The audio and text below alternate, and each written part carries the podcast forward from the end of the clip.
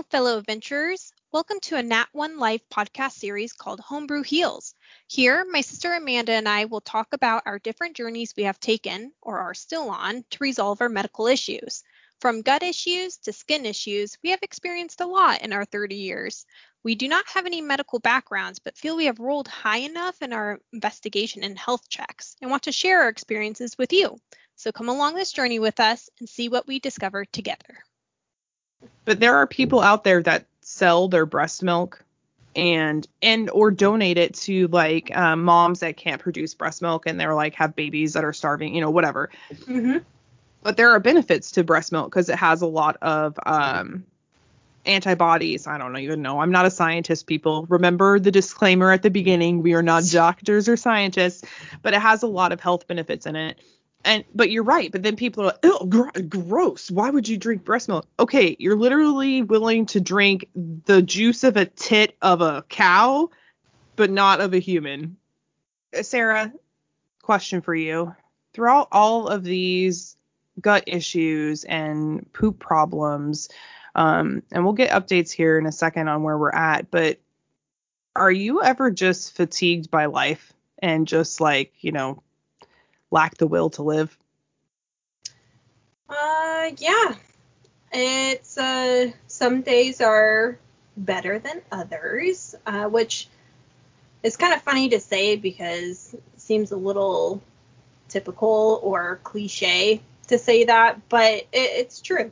I feel like some days are better than others, and uh, it's either because of what's going on around me, daily life, or it's literally just because of the certain foods that I eat. Hmm. And so when you think about your mental health in terms of your gut issues, what's the thing that like strikes you the most? Um, in terms of maybe what's changed as you've gotten older? So we've kind of alluded to it in our prior podcasts on this channel as well as the blog posts if our listeners are following along there as well. But it seems like there has been a mental impact throughout my whole life for one reason or another because of my gut issues. So, as I mentioned before, like growing up, I tried to hide the mm. gut issues from other people. So, ultimately, I felt different from other people or ashamed or weak. Um, and then I developed this great way of lying and hiding mm-hmm. how I feel from other people to the point where into my marriage, I finally opened up to my husband. So it was after we got married, I opened up to my husband about my thoughts on my gut issues and whatnot. And so then once I decided to find help from doctors, from professionals in regards to resolving my gut issues, it then started turning into no longer like I'm beating myself up, but now the procedures that I'm going through are like causing a physical effect on mm-hmm. my mental health. Mm-hmm. So I I honestly just feel like my whole life there has just been a effect on my mental health because of gut issues. So we're going to get real deep here and personal. Have you seen like a counselor or a therapist about any of that and have you ever been diagnosed with any type of mental health disorders? I don't even know if they call them disorders anymore, so I should look into that. Yeah, I think they're trying to change that because it has such like a nasty negative. Context. Yeah. Yeah. Um no, I haven't. I have thought about it more and more as I get older and as more and more things happen in life. And it's not necessarily just because I'm getting older, it's because as I'm getting older, my, it's like my eyes are opening. Mm-hmm. And I'm realizing how messed up a lot of different things throughout life have been. Mm-hmm. And so I I have seriously considered it, but it goes right back to like old habits. If I seek mm, like assistance from a counselor or from anybody else, that means that I now have to admit and be 100% honest Mhm. with a stranger about all of my thoughts in my life. And that is, it makes me really nervous. Sure. Yeah. No, and I can totally understand that. I mean, even the other day when you were sending me your Marco Polo about your stomach and your diet and some things that you've been um, experimenting with, you weren't even willing to admit one thing there. And I'm sure we'll get to that when we get to the updates. But you were like, I can't even say that out loud because I don't even want to admit that. Yeah. I'm like, not I am not ready to, to say it out loud. Yeah. Yep. like so the first step in it uh, is admitting you have a problem. You're like I can't admit that out loud because I don't want to take that step yet. Exactly. Yep.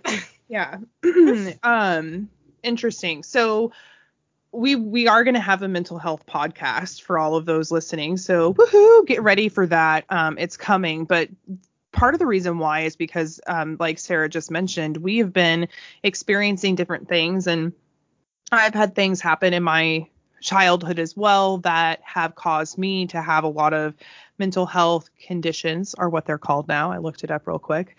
Um but the reason why we want to talk about this is it's it's just so potent and so prevalent with COVID and um everything that we're experiencing with the uh, Black Lives Matter movement and the police brutality that's out there and the stuff happening in the elections and all the bickering and all the infighting.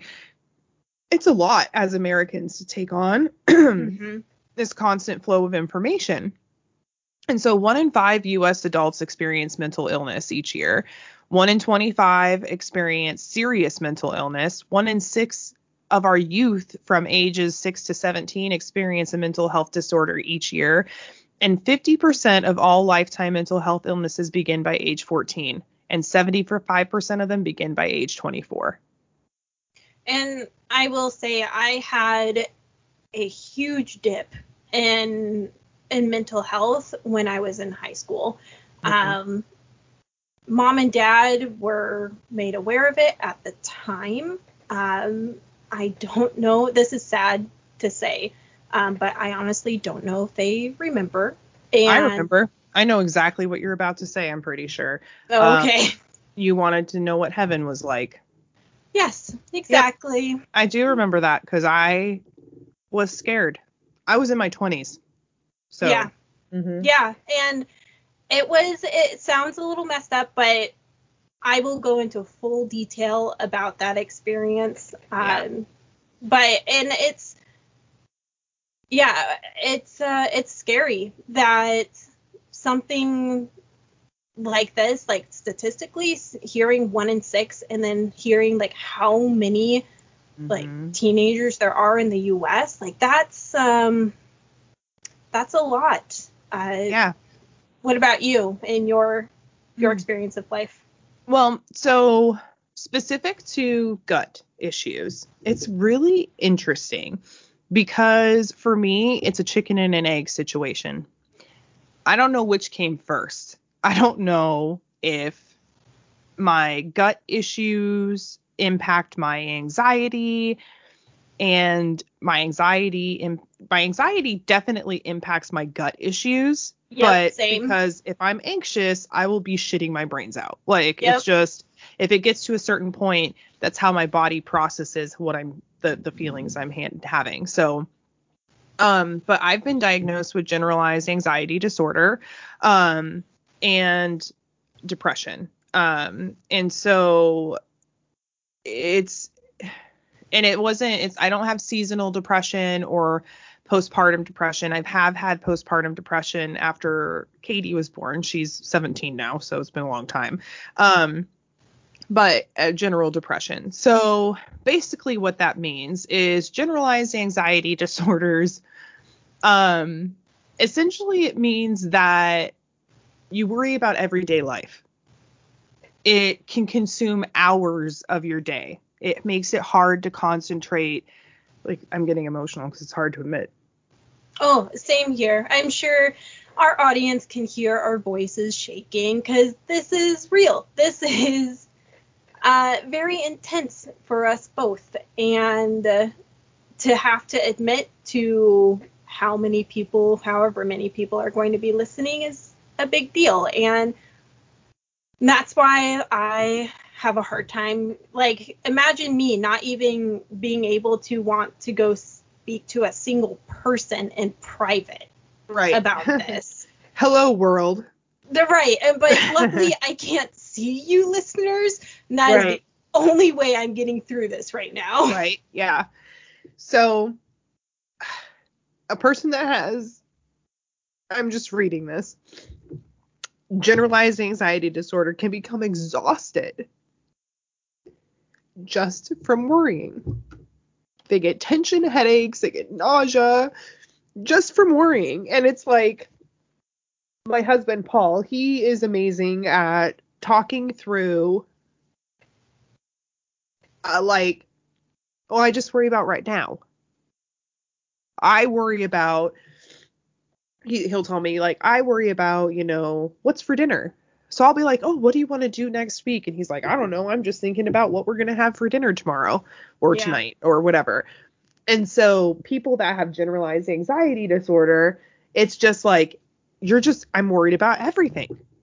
I'm worried about, uh, you know, everything I need to get done for the day. I'm worried about whether or not it's going to get done right. How am I going to do that? What if nobody likes it? And it spirals and then it makes you exhausted mentally and physically and then you don't get anything done.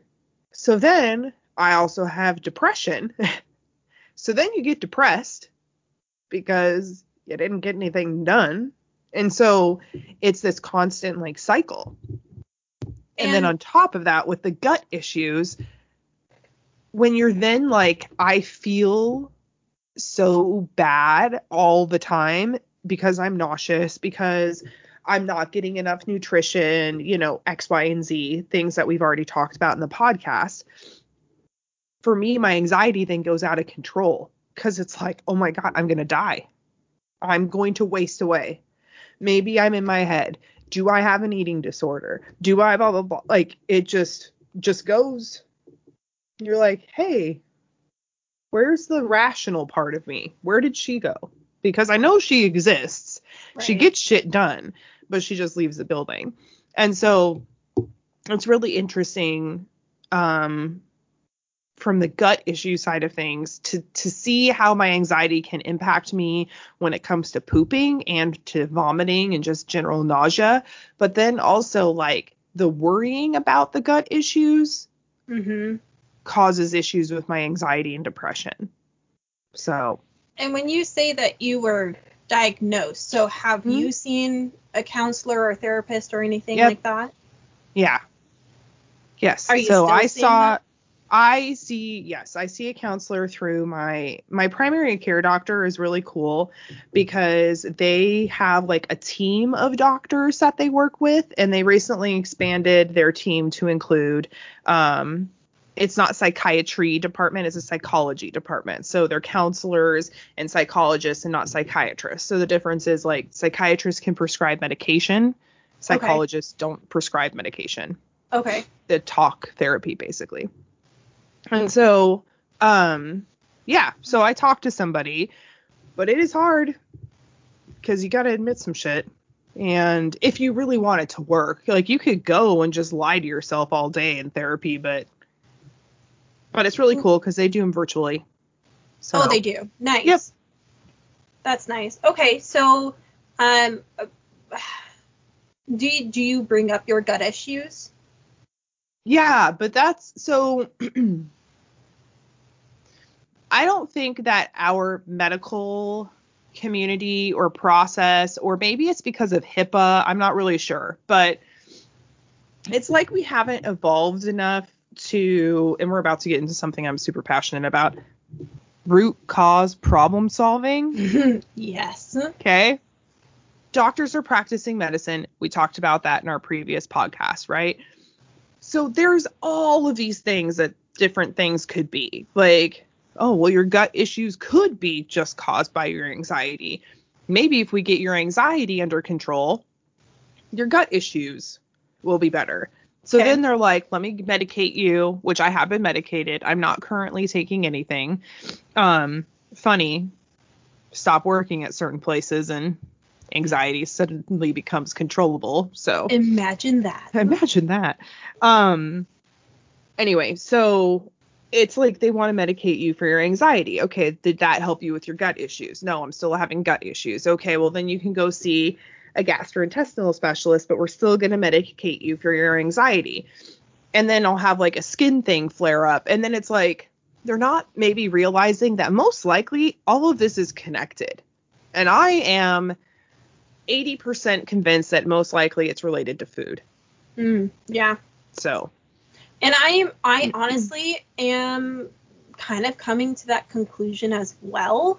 Um I I feel like I still have a ways to go, but the more and more I focus on my gut issues, the more and more I'm realizing like how much food impacts me.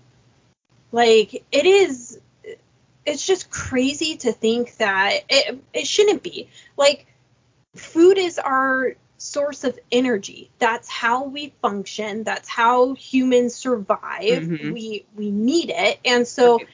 There's food, different kinds of food all over the world. And so if you grow up on certain types of food, then that's what your body is going to become accustomed to. Mhm. And unfortunately, living in America, we have gone off the way of natural items. Like, oh my gosh, I saw a video where there was an old ad where they were advertising that butter, like eating a stick of butter straight, was healthy. And Gross. that, yeah. For, and I was, and obviously now we know better, but it's like, what are we doing now that we don't know better about? And we have Mhm. all this junk food or even like the food that is supposed to be healthy and it, it has all these additives and they've already changed the food pyramid where bread was supposed to be really good for you and now it's like no no no you're only supposed to eat this amount of grain and right. and it's it's just I find it confusing because I want to go back to basics of eating only natural foods, but at the same Mhm. time, it's like there could be natural foods that we're not supposed to eat as humans. Hmm Like milk, Yeah, exactly. like, cow's milk.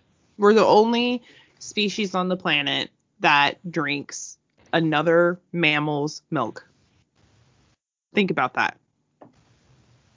And it's uh not it's not socially acceptable to continue to drink breast milk. Right. Yeah.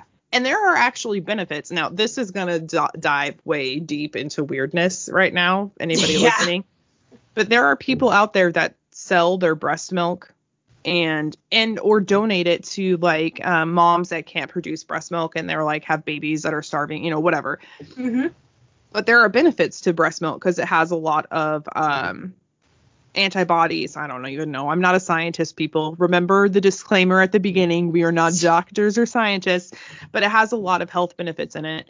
And but you're right. But then people are like, oh, gr- gross. Why would you drink breast milk? Okay, you're literally willing to drink the juice of a tit of a cow, but not of a human.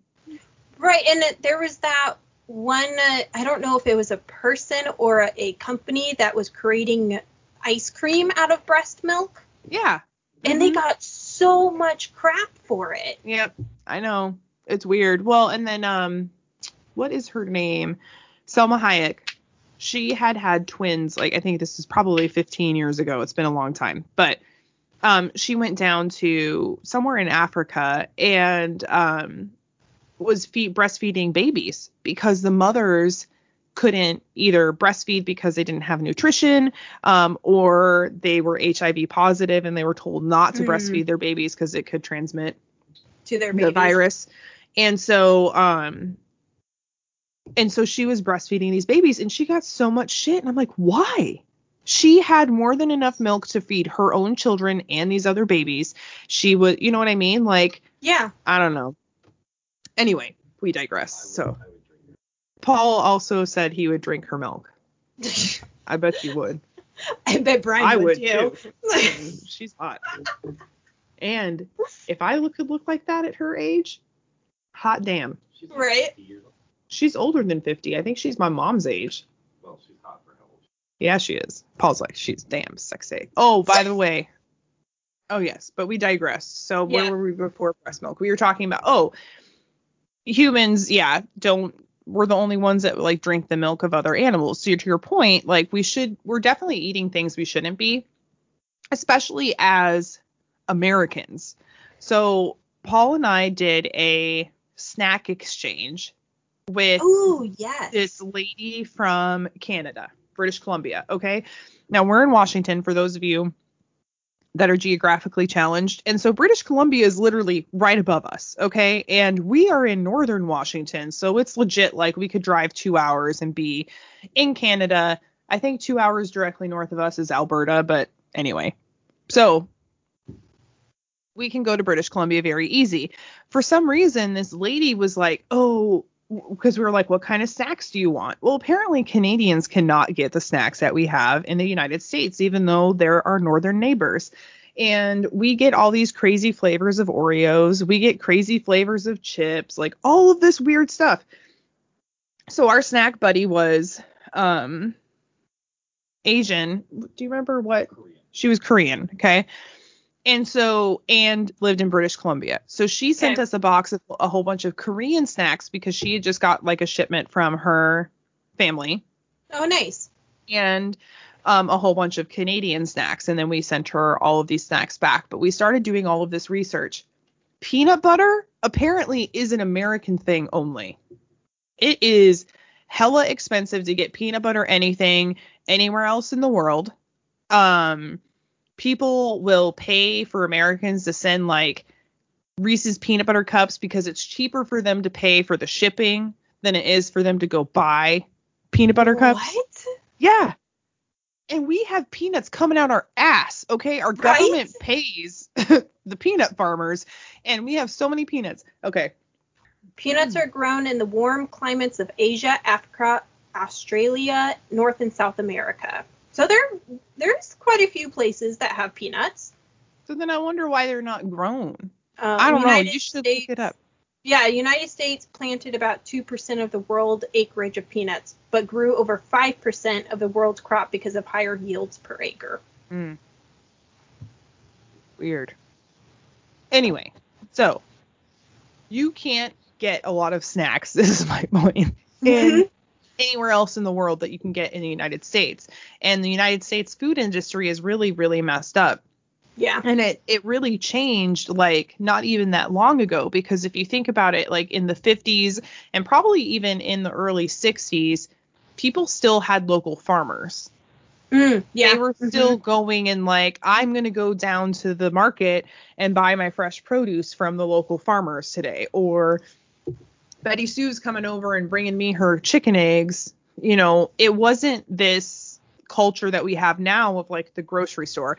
And that really changed in the 50s if you think about like betty crocker and all the frozen stuff and Yep. like the microwave i think came out around that time like to be inside homes. Interesting. So paul actually did a report in school on microwaves and how they were invented and he Oh my so God. weird all the stuff that we learn about each other and he said that um they were actually invented before World War II because they were messing around with microwaves, like Yes. the actual wave radiation. Yes. And um, he had a. This is such a weird random fact that he knows this, but now both of us will know it. The um, guy that discovered or invented the actual microwave, he um, had a Hershey bar in his pocket, and while he was messing around with it, he discovered his Hershey That's bar. was melted. right. Percy I Spencer. remember that. Percy Spencer was his name. Anyway, um, so he created the microwave oven. So that's so crazy. Um, why were we talking about microwaves? Shit. Um, so we were talking about how Oh, our grocery stores have Yeah. come to be. So if you think about that, like, and that makes total sense if it was pre World War II and it got really big in the 50s, that's when all of the whole housewife thing was going on, right? So it's like, Yeah. oh, I'm the perfect housewife. Oh, look, I can vacuum and raise the children and make the food. And frozen food got really popular.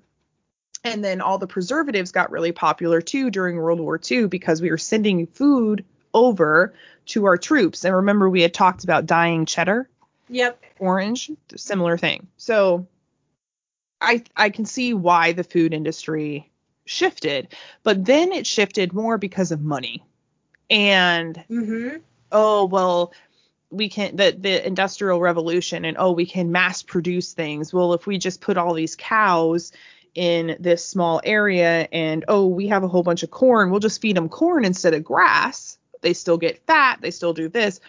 Well we'll give them hormones blah blah blah. Well then we start seeing impacts to that later down the road. So this goes back to your point of we don't know what we don't know until we know it. And so the hormones like now we have all these things that are like hormone free um you know uh antibiotic free because we know that it, the what we're putting into the animals impacts the food that we're putting into our body. Mm-hmm. and so when milk was a big thing, they were adding all these hormones into the the cows, the dairy cows, to make them keep producing their milk. And girls started getting their periods younger and younger because of the hormones like and it, I shouldn't say because of that's one of the theories. And so we don't know.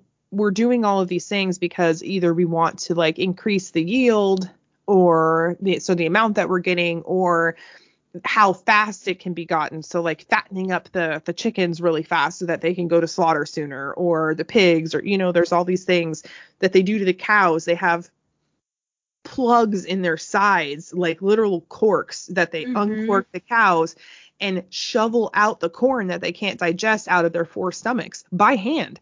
And then they squirt a whole bunch of antibiotic solution in there and plug them back up.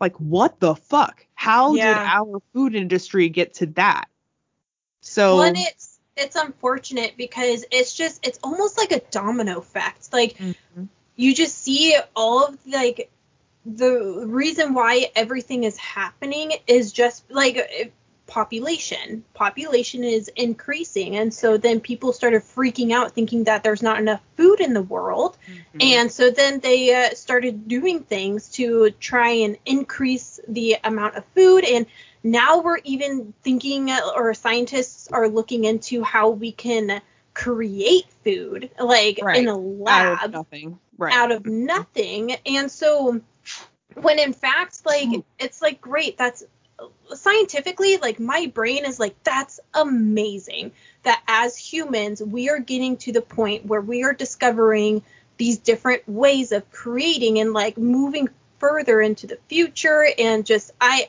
I love that. However, the other part of me is like, well, why aren't we just teaching people how to sustain themselves? Mhm. Like, it's not like we're necessarily going to run out of food if everybody is given a starter plant for the basics and they can just sustain themselves.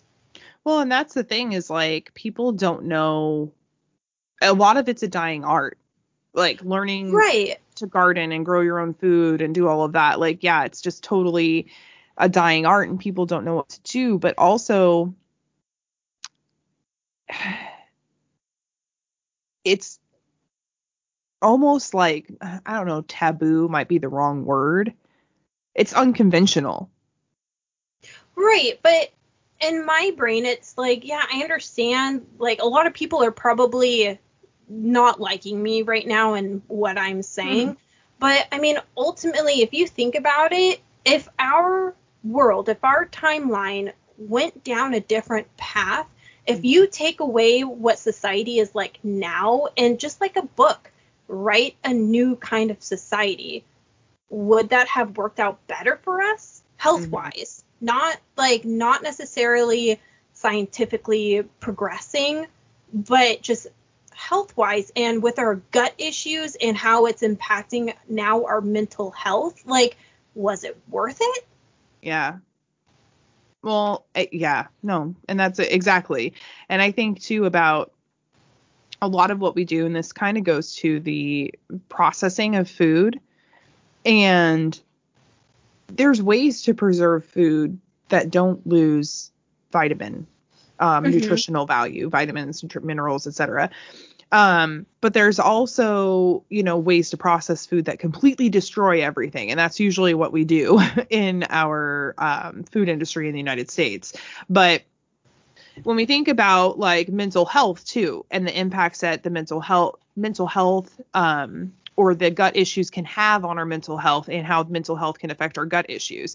And then we're constantly prescribed different types of medication.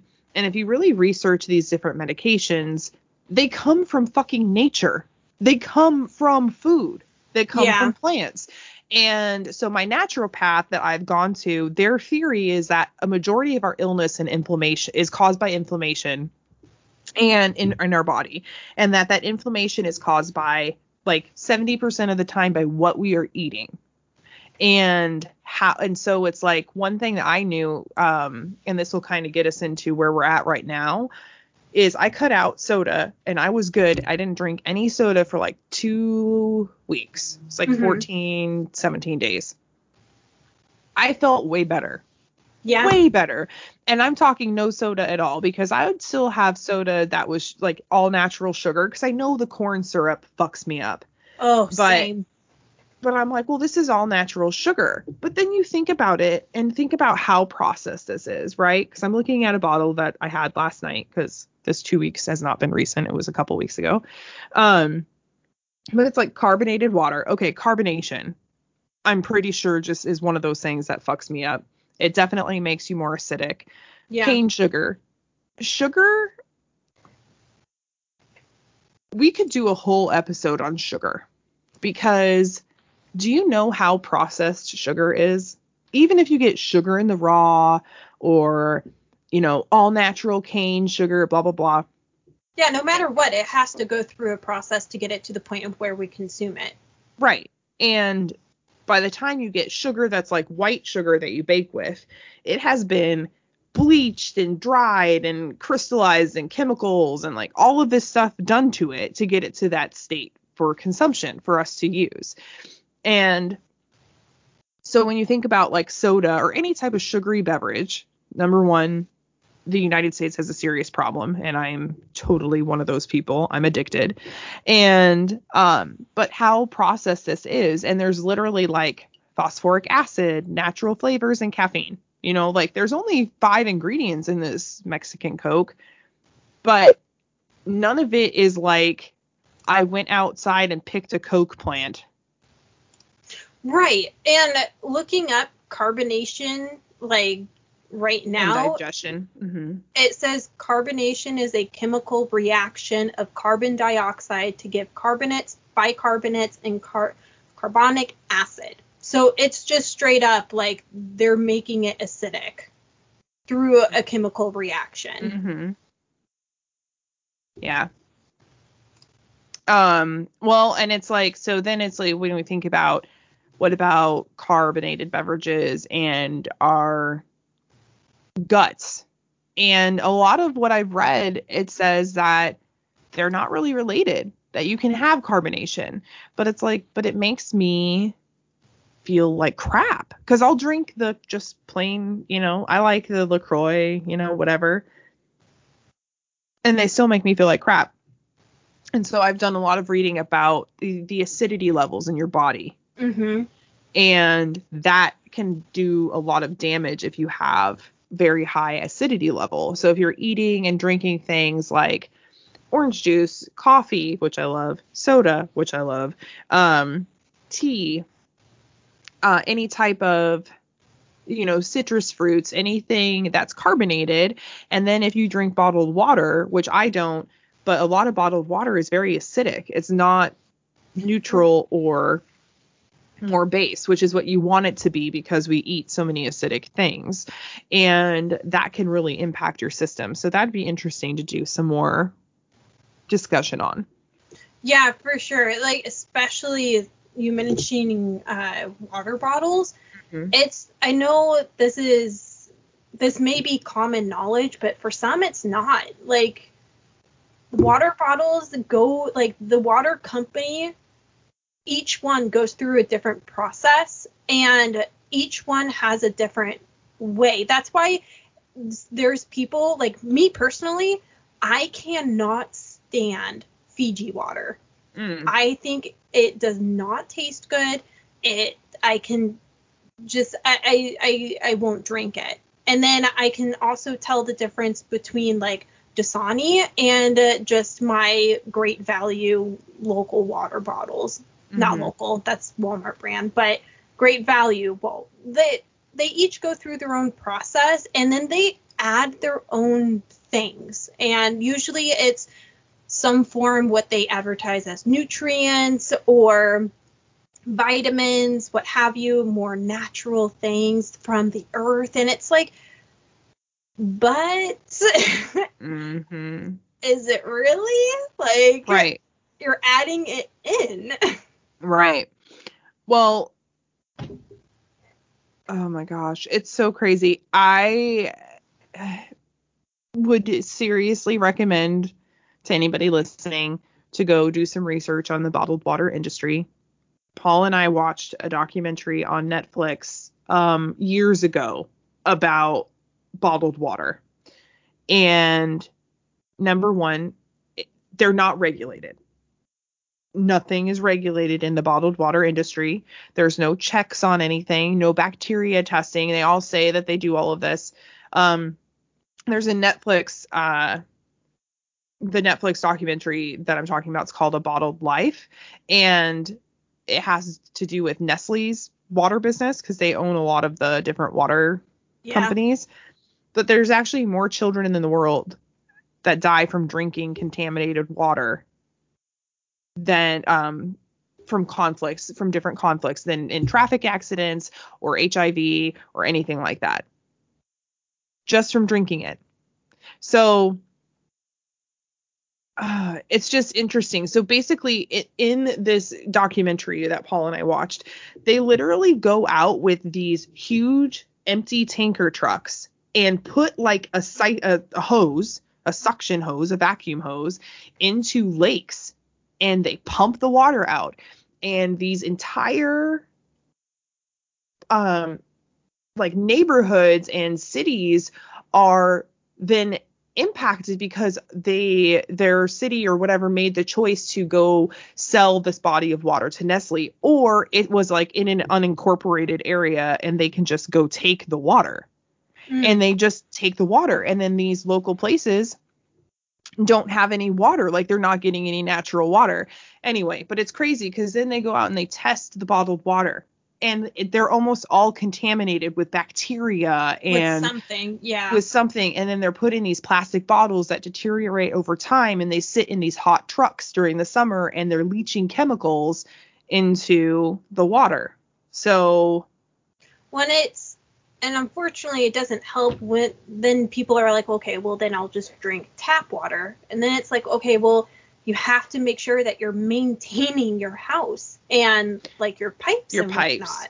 Yeah, but the what they reveal in that documentary is that municipal water is required legally to be tested yeah like 8 times a day. A day. And there's absolutely no testing going on of the bottled water. So it's really crazy, but so acidity levels are huge because there's not any any type of like regulation. You don't get a label that says, you know, this is the acid level that you're adding to your body. So you have to be aware. And I've seen people on YouTube do like um, acidity level testing in the different types of bottled water, trying to figure out like which ones to buy. But then to your point, is each batch the same? right You know, are they following the same process or did they just happen? I don't know. So it's really kind of crazy. And then the other one is Food Inc. Um, Oh, it is messed up. Uh, it talks about the FDA and how they just get bought off all the time. They're barely doing the inspections they're supposed to be doing. Talks about like Walmart, Tyson. Um, it talk it basically talks about how unaware we are as people that buy products about where our food come from food comes from what it's allowed to have in it and how much that it actually costs. But going back to what we were discussing before ultimately it's it's we're in the same boat except for maybe some people like us are trying to to take back that knowledge so when this whole thing started, when we were moving away from our farmers market or mm-hmm. moving away from local produce, going to the mass, people didn't question it. Like people didn't necessarily ask like well how is this possible and then we would get answers from the supposed scientists saying mm-hmm. uh, oh well don't worry this is the results of the test or oh, don't worry, this um that like there only natural goes into it, therefore it's a natural product. And and people just accepted it. They were like, okay, like right. they're not scientists. They're not gonna go and do their own testing or go break it down for them or whatnot. They we have to accept what is given to us. And it's unfortunate that we were taken advantage of almost, it seems mm-hmm. like. Well, and I think that like the timing was probably where it was, right? Because if you think about it, coming out of the Second World War, you know, more poverty, not a time of plenty, and then being like, look at all this food, look what we can do, right? You know, and it's like, oh, it's nice to have, you know, just to have, to have stuff. Well, and, and so I think you don't question. Right. You don't question it. And I have to say, for me personally, I always get starry eyed when it comes to scientific improvement. Mm-hmm. I am always fascinated with what our scientists are able to do, but it blocks our our like uh what is it called? I guess it I don't know if it blocks like our critical mindset or like it makes us not think about the rea- reality of the issue. And right. going back to how did we get to this point? Right. Kind of like when in the 90s or early 2000s i can't remember exactly when when they cloned the sheep dolly. Yeah. Mm-hmm. and then it was like but should we be cloning sheep? Should we be cloning anything?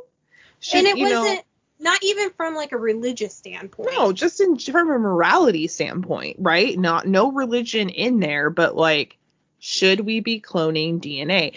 And I don't know the answer to that and I don't I don't know if this is the right forum for that discussion, but like right. to your point, I get I love science. Science is fucking cool. It's awesome. But I feel like there's a lot that we can learn from nature. Well, and yeah, I there's a whole bunch of theories, and I don't want this to turn into conspiracy theories or whatnot, but it, it's yeah, we I I can understand us looking out to space and discovering that. I think that's extremely important. Yeah. But I also think half our scientific team should be focusing on Earth itself. Mm-hmm.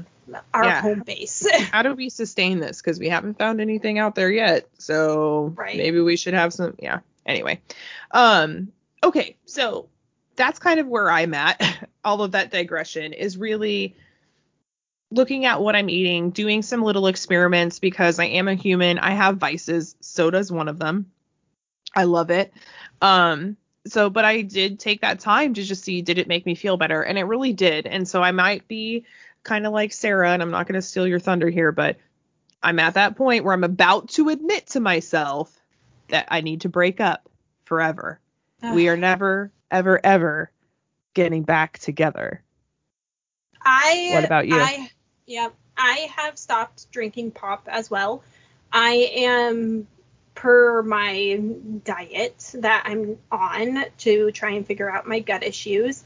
I am on a water only, a light tea. Uh, so I like, I will drink tea if it comes from a tea bag and I will only steep it for a small amount of time. And orange juice and pure cranberry juice, which is not the best tasting. Um, and I, mix the orange juice and cranberry juice. I do. Juice. I mm-hmm. do not drink straight cranberry juice because I think it's disgusting. So I mix it with my orange juice. and I I I can tell a difference because I'm not getting those stomach pains or I'm not feeling sick or getting headaches or anything like that. But the one that I don't want to admit to and I want to do more testing on because I don't want to admit to it. Of course, you want to do more testing. Is chocolate. So I- why do you think? that it might be an issue? Yes. because I recognize white chocolate and milk chocolate have um, added sugar into them. They uh, a lot of times have corn syrup or they also have milk products in them. And so all of those I already know my stomach cannot handle at this time. So, and I say at this time because there is evidence that our stomachs will heal Yes. and we have a chance of going back. yeah, we just have to stop the bad and reintroduce certain good things to rebuild. Yeah. Exactly. Mhm. So at this time, my stomach cannot handle those. When it cut my further studies, I want to study dark chocolate. hmm Do you I- like dark chocolate? Mm. I like dark chocolate when sugar's added to it. Right. Yeah, that's my whole thing is like, yeah, I tried it and guess what? I don't fucking like it. It tastes like shit. Oh my gosh! And I've had 90% cacao chocolate. It's Whoa. No. Only if I'm going to shred that up for some brownies, which I'm adding massive amounts of sugar to. Exactly. So that is my last course of action is to see if my stomach can handle dark chocolate. And I have just a feeling. well, acid levels in chocolate are high, Yes. and it's a bean, and Yes. beans don't go well through the stomach during No. gut issues. So I just I Especially Oh with SIBO because they're very fermentable. Exactly. and it's a bean and it's being roasted, so it's extra acidic. That's the same with coffee. That's why white coffee isn't acidic. It's naturally just a bit acidic, but the acidity from coffee beans comes from the roasting process. Mm.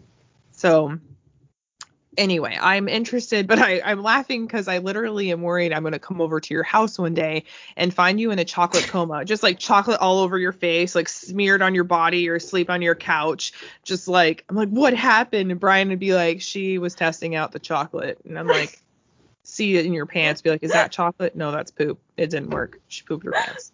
Well, and for those Okay. listening, today is Halloween, so today would be the day. yep. What did Sarah do last night? Well, she ate so much chocolate she shit herself into a coma. And oh my gosh. our listeners, you have to understand chocolate is something I am I will fully admit I'm addicted to it.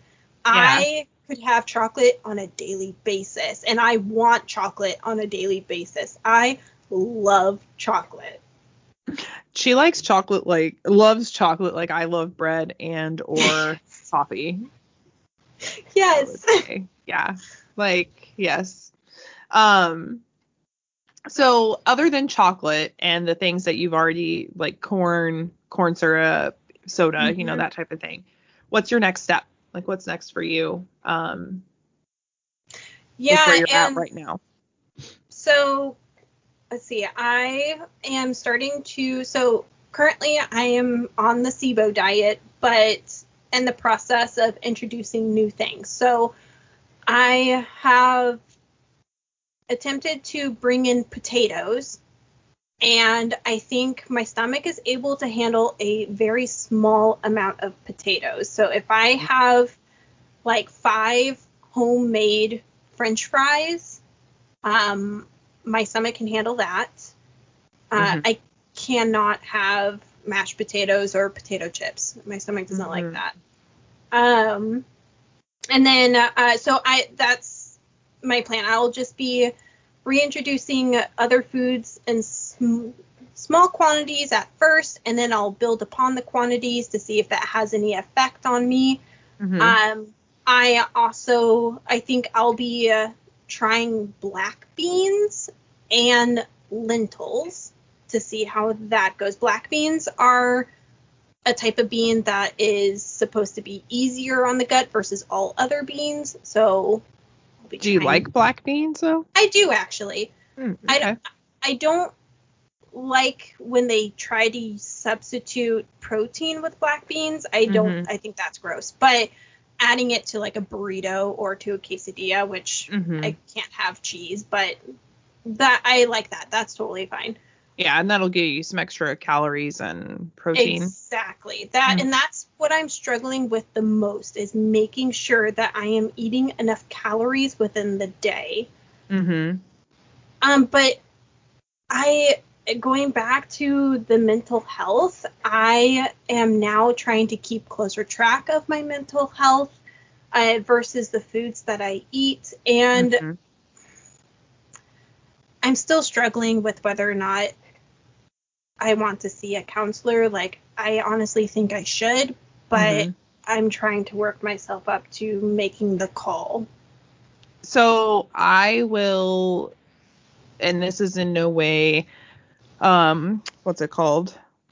Promoted or sponsored or anything, but I will suggest all day long the app, um, Better Health, I think is what it's called.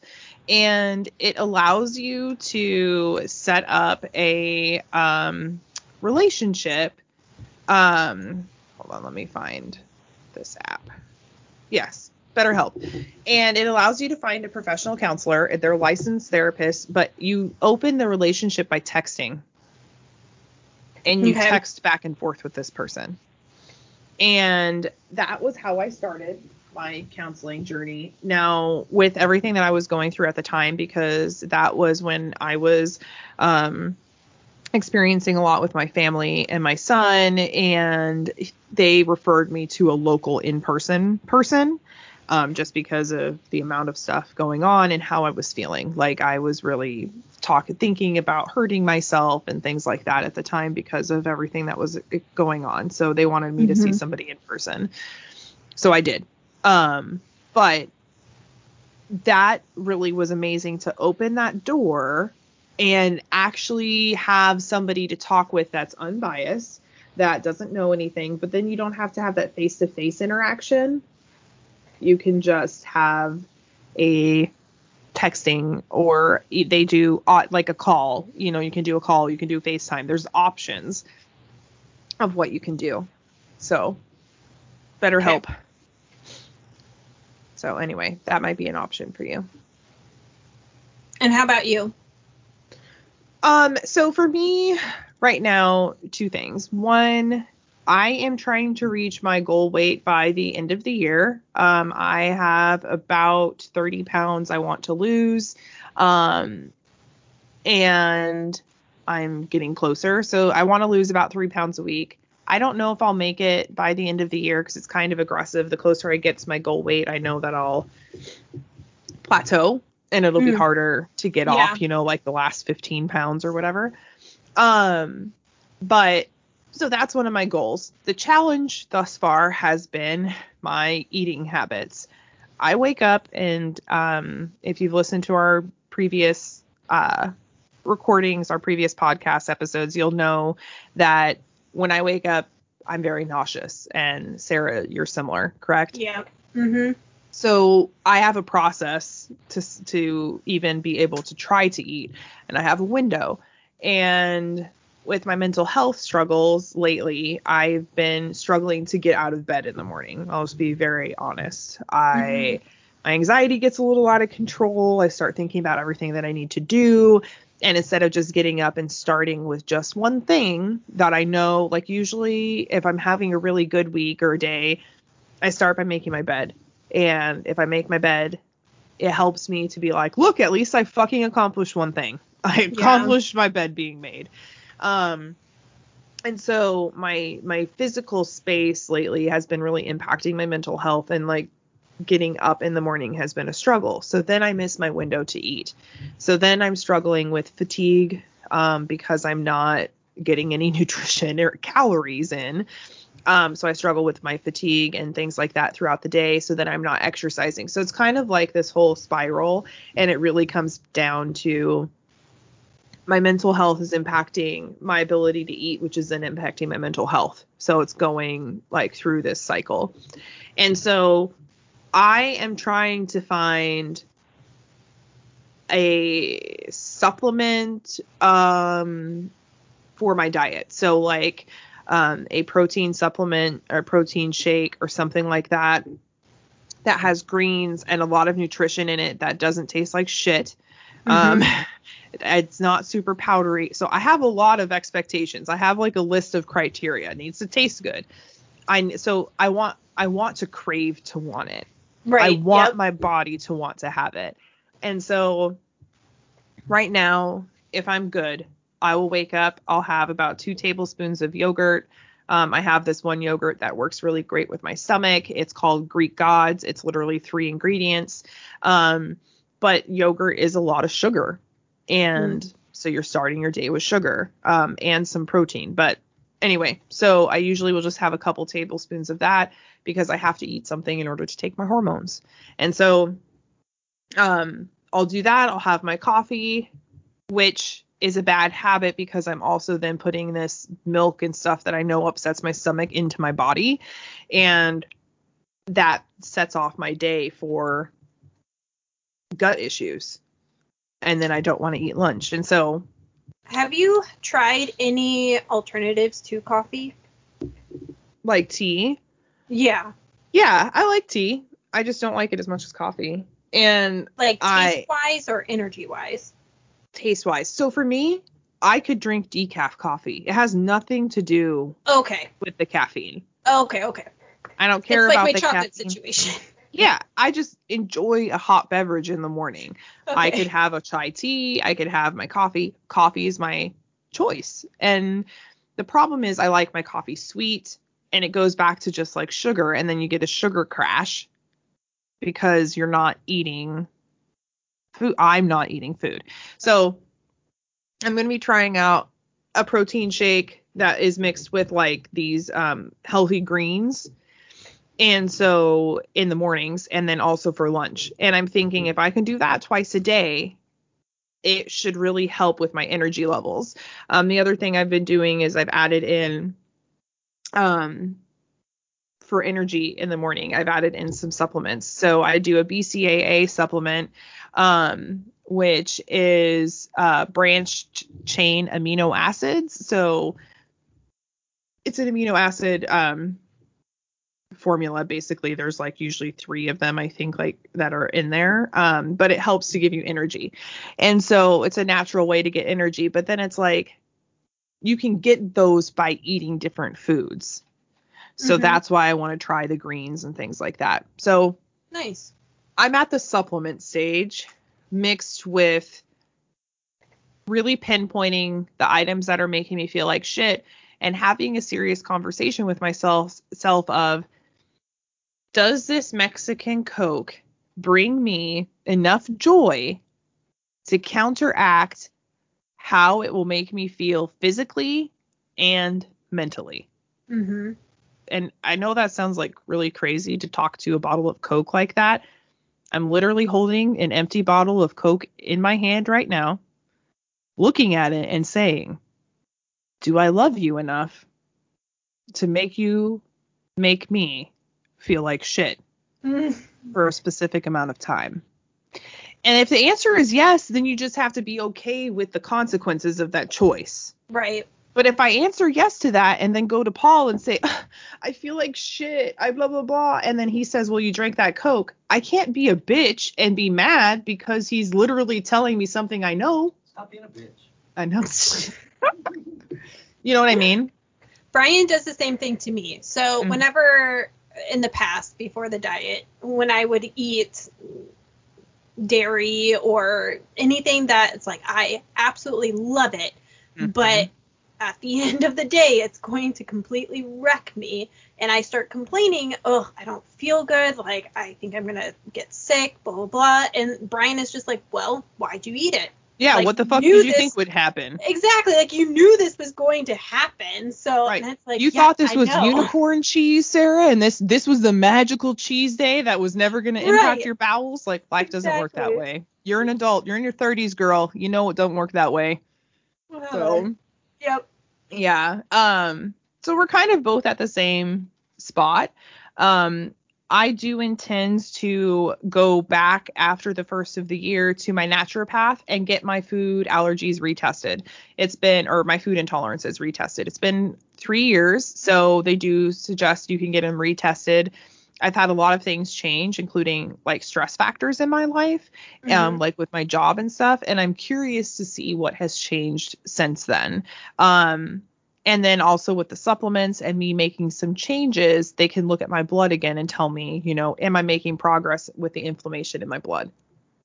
And I've considered the same retaking the breath test to see if my SIBO actually did officially go away or if I need to go on another round of antibiotics. And I also want to go see the naturopath as well because of how much I'm learning the difference between allergies and intolerances. Yep. And I I just I I'm not sure yet if I want to commit to that only because of finances, money mm-hmm. situation. So mm-hmm. if I had all the money in the world, I for sure would be doing these steps already. Um, but because of my situation right now, I am taking a step back and trying to plan, I guess you could say, or consider if I should just try to do this on my own or if I should seek the medical assistance. Yeah, and I think what's exciting is part of both of our planning phase that we're in right now. And it's a cycle. Like one of those things that I learned, and it's so funny because Sarah, um, I don't even know if you know you do this, but you constantly remind me of like value of things I've learned in the past. But oh. um one of the things that I've learned from a corporate environment is the plan, do, check, check, and act or adjust cycle. You know, mm-hmm. when you're do- going through change um, and or going through processes and trying to understand what's the best way to do something. So I really feel at this point we're kind of in that adjust phase. So mm-hmm. we're making adjustments and then going back to planning. And you have to do that to really assess like did the plan that I used that I executed on last time did it even get me anywhere? Um I think it did. It got us at least knowledge. it got us on the right track to understanding and identifying what our bodies are feeling and doing. Yep. Um, but now we need to go back to plan again and say, okay, well, we're still not where we want to be. So now what's the next step? And then going through the doing and checking and adjusting again. Um, and so part of that plan for us is to interview some people. So yeah. we are going to have um, quite a few people come through. We're hoping to get some doctors on. Um, we're reaching out to our doctors as well. If anybody listening has doctors that they know that are gastrointestinal specialists or any type of poop specialist or gut specialist, and they might be interested in being interviewed, please um, have them reach out to us. They can email us or contact us through social media. Um, but we're not leaving you guys hanging. We we want to interview um, anyone out there that wants to talk about their poop issues and gut issues and what they have done or what they want to do um, or questions that they have, we'd love to hear from you. So feel free to reach out from to us. And like you were kind of mentioning before, the reason why we're wanting to do interviews is so it's collective knowledge. It's so mm-hmm. you guys can hear from other points of view, other perspectives, and seeing how gut issues is very, very general and that other people have different kinds of side effects for either similar or different reasons. Mm-hmm. Yeah. And if there's anybody out there that has been able to successfully identify what was causing their problems, treat and get to some sort of like homeostasis with their life and what they're eating, please reach out to us and tell us how you did it. Because if there's a magic plan, we'd love to know. Love the magic plan. mm-hmm. Awesome. Well, thank you guys for listening. Yeah, thank you. Until next time.